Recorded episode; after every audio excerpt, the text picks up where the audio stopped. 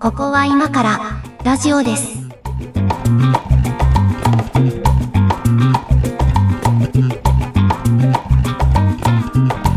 ここは今からラジオです。第2回のお時間です。お相手は上書きです。猫屋敷です。今日もよろしくお願いします。はい、よいろしくお願いします。やー、前回の第1回がですね、盛り上がりまして、長かったんですよ。ノンアルコールなんですけどね。本当に。これあの、まあ、聞いてる方が分かってるかどうか分かんないですけど、あの、遠隔でリモートで収録してまして、はい、今のえなんか、ちょっとこう、お酒のないズーム飲みみたいになってますけど、えー今日、もう今日のテーマいきますね。えーはい巻いていきたいので、今日のテーマはですね、えー前回も告知しましたが、老害になりたくないのだが、というテーマです。痛くないですね。ね、あのーまあ、あの、年齢が、猫屋敷さんはあの公開してませんが、えー、大体聞いてる人も想像はつくんじゃないかなというところも含め、えーまあ、いい年齢になってくるとですよ、うんうん。若者でもないし、うん。まあ、高齢者にはまだちょっと遠いし、みたいな年代に自分も差し掛かってきたなという自覚があって、もうなんかその、これぐらいの年齢って、いろいろ、なんていうんですかね、えっと、場所によって、若者としての振る舞いを求められる場面もまだあったりとか、うん。うん。えーなんか地域の集まり的なものとかですね、はい。先輩方がたくさんいらっしゃるところでは、い。や、40代若いね、みたいな扱いを受ける場面もあったりとか、まあ、でもなんかこう仕事上だったり、こう、場面によってはこう、ね、あの、ある程度経験を積んだものとしての振る舞いを求められるところもあったりとか、なんか難しい年代だなと思っていて、で、あの、言葉としては全然綺麗な言葉じゃないし、あまり使いたい言葉でもないんですけど、まあ、ネットではまことしやかにずっと老害という言葉が言われているじゃないですか。うん。ね。で、やっぱそう呼ばれるのは嫌だなと思っている今、中間世代っていう話なんですけど、はいはいはい。うんそうですね。老害、老害。まずそもそもまあ老害とは何かっていう話からした方がいいかもしれなそいうですね。そうそうそうそうなんですよ。老害ね、老最近見た老害って何です？えー最近見た老害これでも、す政治の話とかしない方がいいっすよね。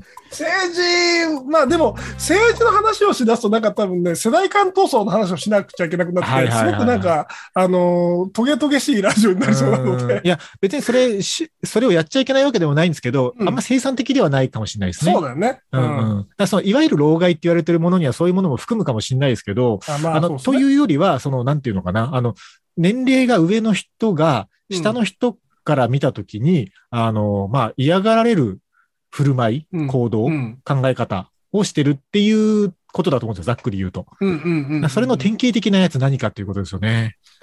うん、なんか、人んちの赤ちゃんとかに、なんか、ああせいこうせいっていうおばはんとか ある。でしょうね。ああいうやつでしょうね。いや、だから子育て系はですよ。うんまあ、これもだからどうしても世代間の話になるのかな。子育ての常識ってやっぱ30年ぐらい一回りすると思うんですよ。うんうんだから社会の状況の変化のスピード的に。やっぱりちょうど一世代ぐらいであの変わっちゃうから、前の世代の常識をそこに持ってくることの圧力って絶対起こりますよね。うんうんうん。そう、そうなんですよ。どの世代間でも多分起こりますよね。お母さんの悩みはうん、一世代上の人は分からないんですよ。うん。うん。だと思います。うん。だからそれはあの、えっと、環境が変わったのもあるんだけども、はいはい、はい。あの、なんか、我々、老害に片足突っ込んでみてわかるのが、あの、自分自身の共感性が落ちてるんじゃないかああ、ってはいはいいう、はい。それ。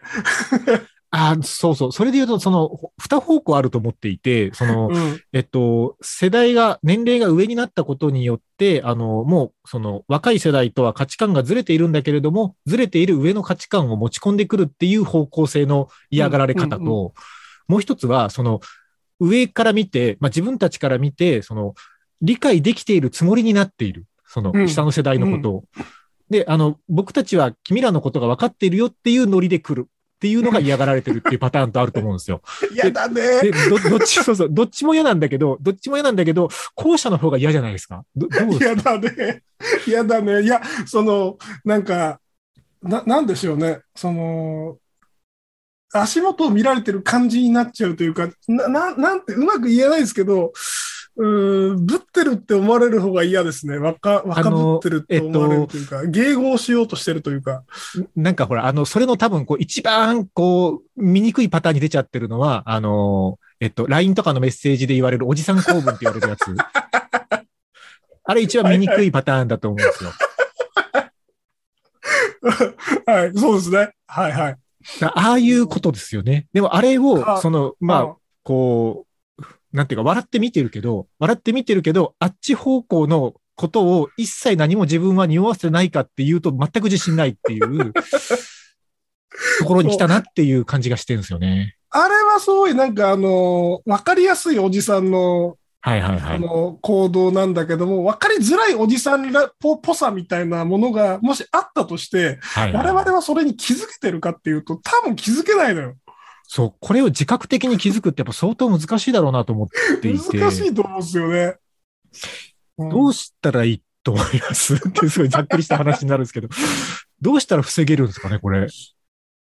なんかね、な安直になんか考えて、その若者と混ざるというか交流するみたいなことを言う人いると思うんですけど、その、その時点でもう老害なんで、あの そういうことじゃないですよね。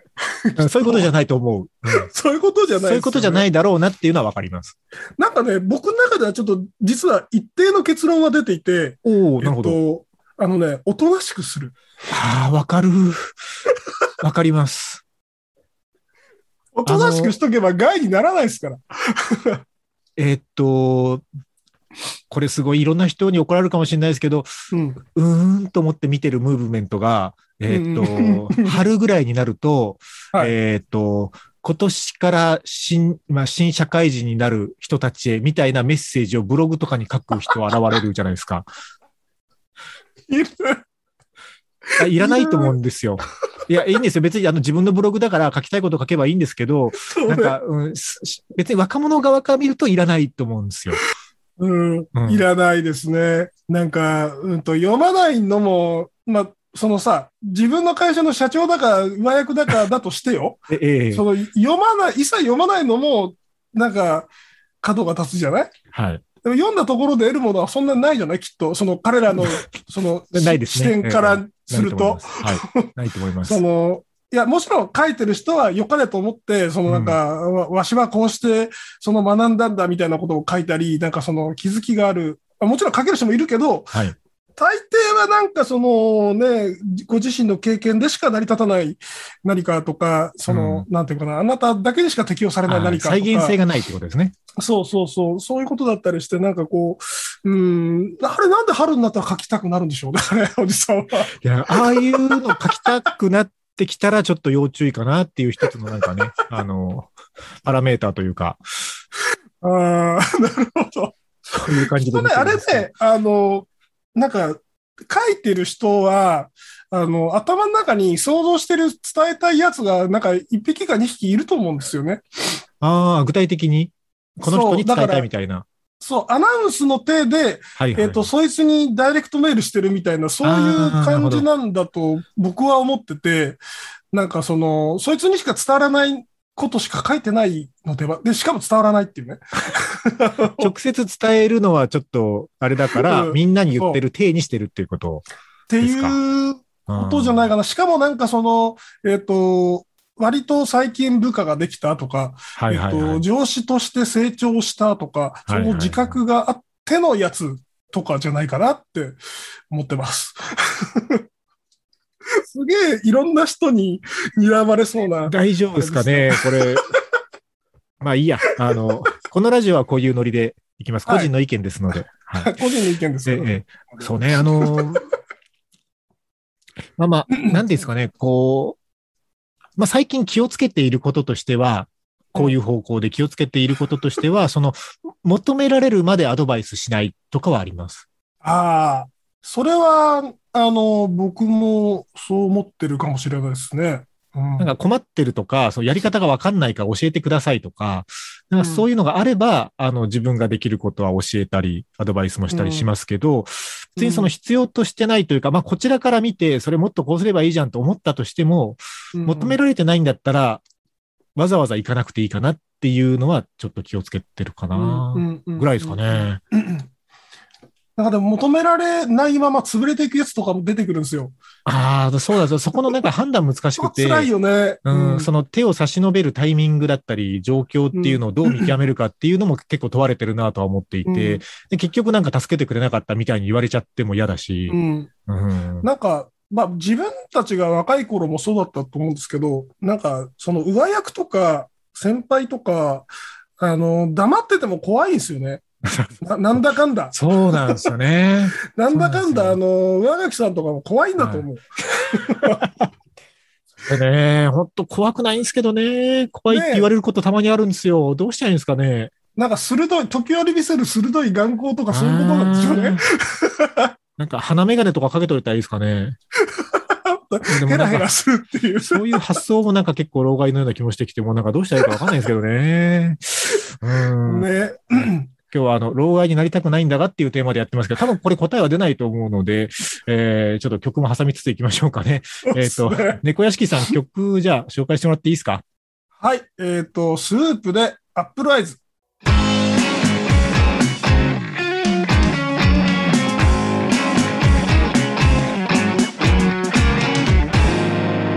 ここは今からラジオです。お届けしたのは、スープでアップルアイズという曲でした。これも初めてで聞きましたが、はい。これどこのバンドですか？はですね、どこで知ったんだか全然もう覚えてないんですけど、えっ、ー、と、多分オーストラリアのバンドさんです。あのー、なんか、どこで出会うんですか？それ海外のバンド詳しい人結構よくいますけど。あのね、えっと、覚えてる限り情報ソースが2つくらいあって、はあはあ、1つは、あの、昔、あの、メルセデス・ベンツさんが、はあ、あの、MP3 とかが流通しだした頃に、はいはい。あの、うちの車でに乗って聴く曲はこういうやつだよっていう、だからコンピレーションアルバムみたいな出してたんですよ、はいはいはい。そういうシリーズありましたね。ね。あれがね、結局16とかまで続いてて、まあ、いろんなアーティストさんが、えー、入ってたんですけど、えっ、ー、と、それをずっと聞いてたかな。ああ、これがあの、ベンツに乗る人が聴く音楽なんだと思って。ちょっと背伸びしようみたいな。ちょっと背伸びしようあの、形から入るパターンですね。うん。で、もう一個がなんかあの CD 屋に置かれてるあの、よくわかんない企画版あるじゃないですか。コンピレーション版。はいはいはい、ありますね。あれの中で発見して、なんか、その、データにして一応取っといて、はいはいはい。で、なんかお、大人になってからというか、その、検索できるようになってから検索して知ったみたいな、そういうパターン。へえ。多いですね。いやなんかね、うん、あの、今日、まあ、テーマが、老害になりたくないんだかっていうテーマでやってるんですけど、うん、なんですかね、そういう、こう、音楽とか、えっと、うん、まあ何でもいいですけど、そういう、自分はこれが好きみたいなものがそもそも世代が違うとずれていくじゃないですか。うん。で、ね、でも、そのなんか若者に嫌われたくないからという理由で、あの、できるだけ若者が聞いてるもの、見てるものを、あの、摂取していこうと、仕事柄も自分もしてなくもないんですけど、あの、音楽とかは特にね、あの、夜遊びとか聞いてますけど、あの、聞いてますけど、なんかそういう行動自体がもしかしたらすでに痛く見えてるんじゃないかとかね、なんかね、もういろんなこと考えちゃうんですよね。そうそう、あの、人から見て自分の携帯で再生中のところにオフィシャルヒゲダンディズムって書いてあったら、なんか嫌がられるのかなって。いやいや、ヒゲダン別にいいんじゃないですかね。ヒゲダンはいいでしょう。いいのかななんかその、何がいいのかなとか、ななんかこう、なんだろうな、例えば気を、ちょっと気をてらったアーティストさんを聞いてたりして、はいはい、はい、あの、もう、こういう年で、えー、で、なんか、人から見てどうっていうのが昔はそんななかった気がするんだけど、今になってなんかすごい、うん、あの、何聞いてるかもう気にするようになっちゃいましたね。なんかね、こう、どう見えてるのか教えてほしいんですけど、それを聞くのもなんかねっていう気もするんですよね。なんか、率直にね、あの、言ってほしいんですよ。その、率直に言ってほしいともう、つまり、あの、感性の落ちてるっていう証明なんですけど、はいはいはい、えっ、ー、と、なんか、その、いや、じゃあもう怒んないから、怒んないから、今から順番にお前ら、あの、俺のことを罵倒してくれと。ダメなところを言ってくれみたいな。直すとは言わないけど、罵倒してよいと。で、それで初めてその、なんていうかな、うんあの、ん自分の素が、輪郭がわかるというか、はいはわかります。めっちゃわかります。うん。あのい、い、こと言われてもダメだと思う。はいはいはい罵倒されないとダメだと思う。いや、でもそれ、自分が新入社員の時に、えーっと、20年上の先輩からそれ言われて、やっぱでも本気のコメントはしないですよね。できないよね。しないですよね相当な大物だよね、できるとしたら。そうそうそう。いや、怒らないとは言われてるけど、とはいえってやっぱ思うじゃないですか。なんかその音楽とかそういう、なんか、若者が聴いてるものを自分も聞きたいみたいなのは、別にこう、それ聞いてて楽しいなら聞けばいいと思うんですけど、うんなんか最近思ったのは、これもなんかツイッターでバズったのかな？なんかで見たんですけど、その、えっと、モスキート音ってあるじゃないですか。はいはいはい。あの、はいはいはい。一応人間の耳って 20Hz から2万 Hz ぐらいまで聞き取れると言われてるけど、その高い方の周波数はだんだん年齢とともに聞き取れなくなっていくから、あの、蚊の飛ぶ音みたいなすごい高い周波の音は若者しか聞こえてないみたいな。うんで、それがあの、なんかね、補聴器かなんかの販売サイトだったと思うんですけど、何ヘルツまで聞こえますかみたいなのがね、実際音を出してみることができるサイトがあって、はいはいもうね、40代のやつがね、ギリ聞こえるか、これ聞こえてるかぐらいなんですよ。30代って書いてある音はもう全く聞こえないですね。あのーあれですよ、なんかボタンが縦に並んでるやつね。そうそうそうそうそう。見ました見ました、見ました。見ました僕もね、40代はだ全然大丈夫だったけど、30代が全然聞こえなかったな。音鳴ってるこれっていうぐらい何も聞こえなくて、あ、でも、だとするとね、あのー何でもいいです。アニメでもいいし、漫画でも、その、小説でも音楽でも何でもいいんですけど、その、まあ、モスキートーンみたいなものが、あの、あるとすると、年齢とともにその体の衰えなのか変化なのかって必ずあるはずで、えっと、同じ音楽を聴いたときに、多分同じものを受け取ってないと思うんですよ。ああ、それはそうですね。それはそうですよ。で、うんなんか、そのコンテンツって絶対的なものでもなくて、なんか音楽のあるメロディーとか、ある歌詞とかを聞いたときに、なんか40年生きてたら40年分のなんか経験値がやっぱその人その人あるわけで、その経験値と照らして受け取るじゃないですか。うん。その音が聞き取れてる、聞き取れてないとかもあるし、なんかそのメッセージの受け取り方が 40年分の経験値で受け止めちゃうから、うんうん。なんか、あ、これはその単なる失恋の歌だと思ってたけど、実はすごい深い愛を歌ってたのね、みたいなことが分かったりするじゃないですか。うんうんうんうん。だからそういうの経験のね、引き出しから。そうそうそう。でもそれって逆に言うと、その、高校生の気持ちで聞いたら、聞き取れてるはずのメッセージを受け取れてない可能性もあるなと思って、うん。そうですね。そこはもう、あの、多分、永遠にわからないですよね、そこは。わからないし、わ、あの、あれなんですよ。通ってきたはずなのにっていう、なんかその、誤解というか思い込みがきっと我々にはあるんですよね。うん通ってないんですけどね、通ってる時代が違うからね。そう。本当はだから、パラレルワールドみたいなもんで、うんうん今の若いその青春時代と我々の時代とは多分全然違うものなんだけども、通ってきたはずなのに、で、分かった感じを出しちゃうのが良くないんでしょうね。そうですね。いや、もう、分かった感情を出すのは一番ダメですよ。一番ダメでしょうね。分かった感情を出すだけはやっちゃダメですね。分からないことは分からないなんかあったんすか？いやいやいや。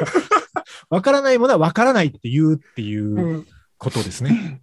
うん。あのこの年になるとなんか分かんないって言える人はすごいなんか、あの、かっこよく見えてきますね。ああ、あ、あと、あれですよ。えっと、まあ、物事によりますけど、そういうなんか、社会の見方とか、世の中をどう受け取ってるかみたいなことについては、あの、自分より若いやつの言うことは、一旦正しいものとして聞くっていうのも大事かうん な。あの、無条件に一回正解として聞くっていう。うん。正解前提で、そうそうそうえっと、自分のけ引き出しをまだ引っ張ってきて考えるみたいな。そうそうそう。とかはしてますかね。はいはいはい。なんかね、あの、大学生とか、まあ20代ぐらいの若者と話をしたりすると、えっ、と、まあちょっと接してる若者の層が偏りがあるかもしれないですけど、あのボキャブラリーはないなと思うんですよ。うんうんうん。自分たちと比べて。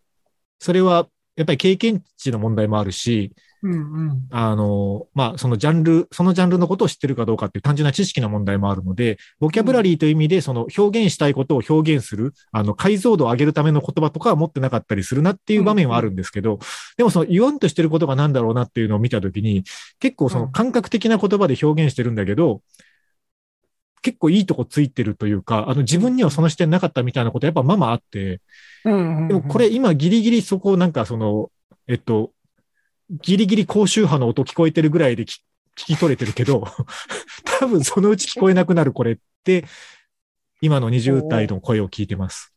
あは、20代と接する機会があると、多分保て、保てるというか、その、し公衆派もそうですけど、ずっと多分あれ聞いてたら、あの、ああ、そうですね。そうだそうだ。延命できると思うんですよ。はいはいはい。延命で、で、多分長木さん延命できてる方で、いやー、僕はそうっすかね。ここ、ここもう何年も20代の人と、その、つ仕事したりとか、もうないので、うーん、怪しいです。怪しい もうか。聞こえなくなってるかもしれない。気づけないかもしれない。ねだから、いや、年齢を重ねることが怖いとは別に思わないんですけど、うん。なんか世の中的に見てどう見えるかっていうのを気にする年齢にもなってきてるのと、うんあの、30代ぐらいまでは一応若者扱いをしてもらえる場面の方が多かったので、そうですね。なんか若者ボーナスみたいのもあったんですよ。その、うんうんうん。なんていうのかな、こう、若いのにこれこれできててすごいねとか、例えば。うんうんうん。若いのにみたいな。〇〇なのにボーナスみたいなやつですよ。うんうんうん。が30代ぐらいまではギリギリあったけど、40代に入って、若者ではもうないよねってなるけど、多分これがそのなんか逆に70代ぐらいまで行ったら、その、うん。おじいちゃんこんなこともできるのっていうボーナスがまた別に発生するわけですよ。そうね。そうっすね。そう っすね。50代からこんなチャレンジするってすごいですね、みたいな取り上げられ方したりとか。うん。ででもなんかちょうどその間ぐらいに今いるので、そのボーナスなしで生きていかなきゃいけないわけですよ。こっからしばらく。ああ。ああ、なるほど。中年の生きづらさって多分それですね。うん。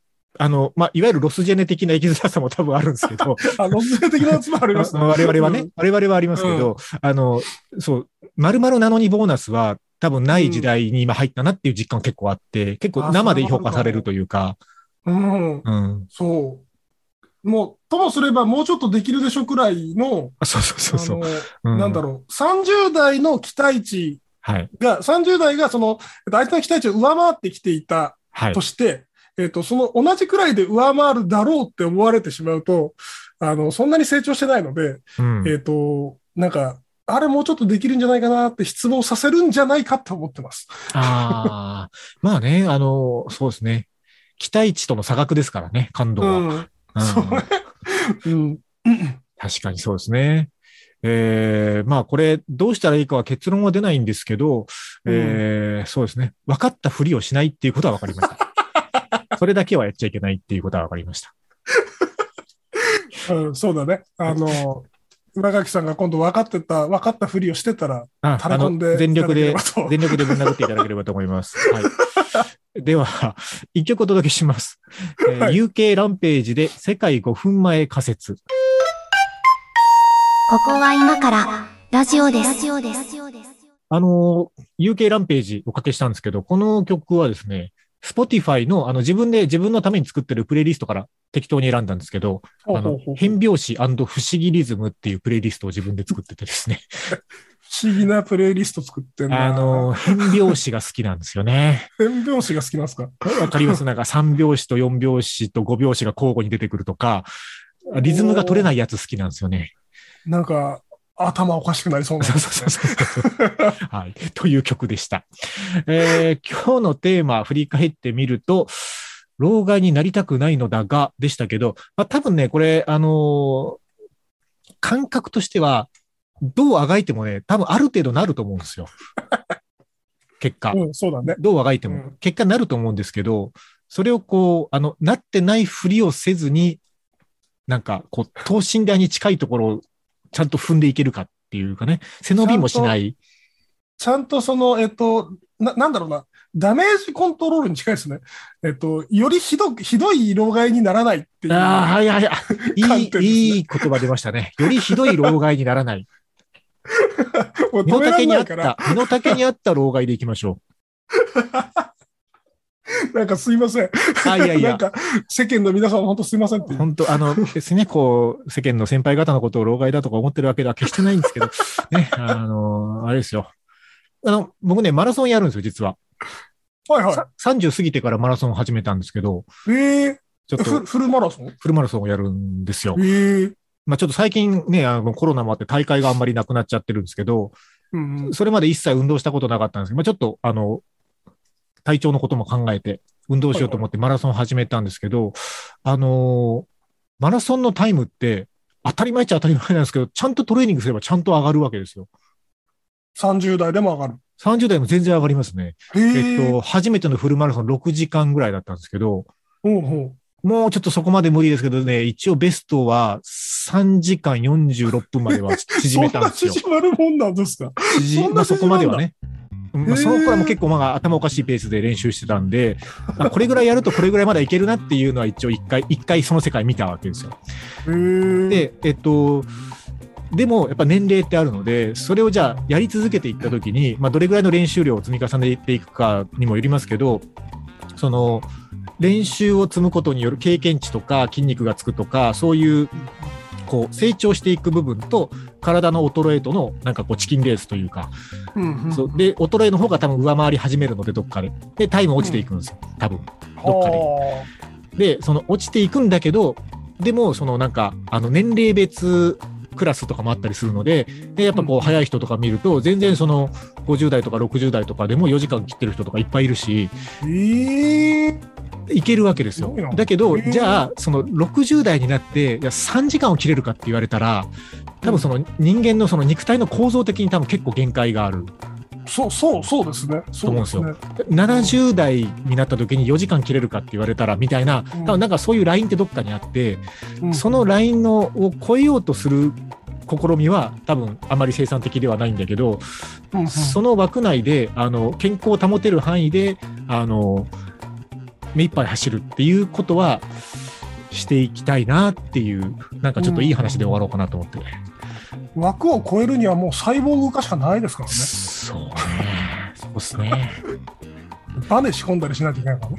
いやバネ仕込んだらマラソン速くなるかっていうとねそういうもんではない気がするんですけどね膝がすごいもうビヨンビヨン。いや、あの、一種の衰えだと思うので、老害化っていうのは。うんその、衰えていくことを止めることはできないけれども、その、ある種の適正なトレーニングを健康的に積んでいくことによって、あの、うんうんい一定のクオリティは保てるのではないかという、なんかそういう希望を持ちたいっていう話でした。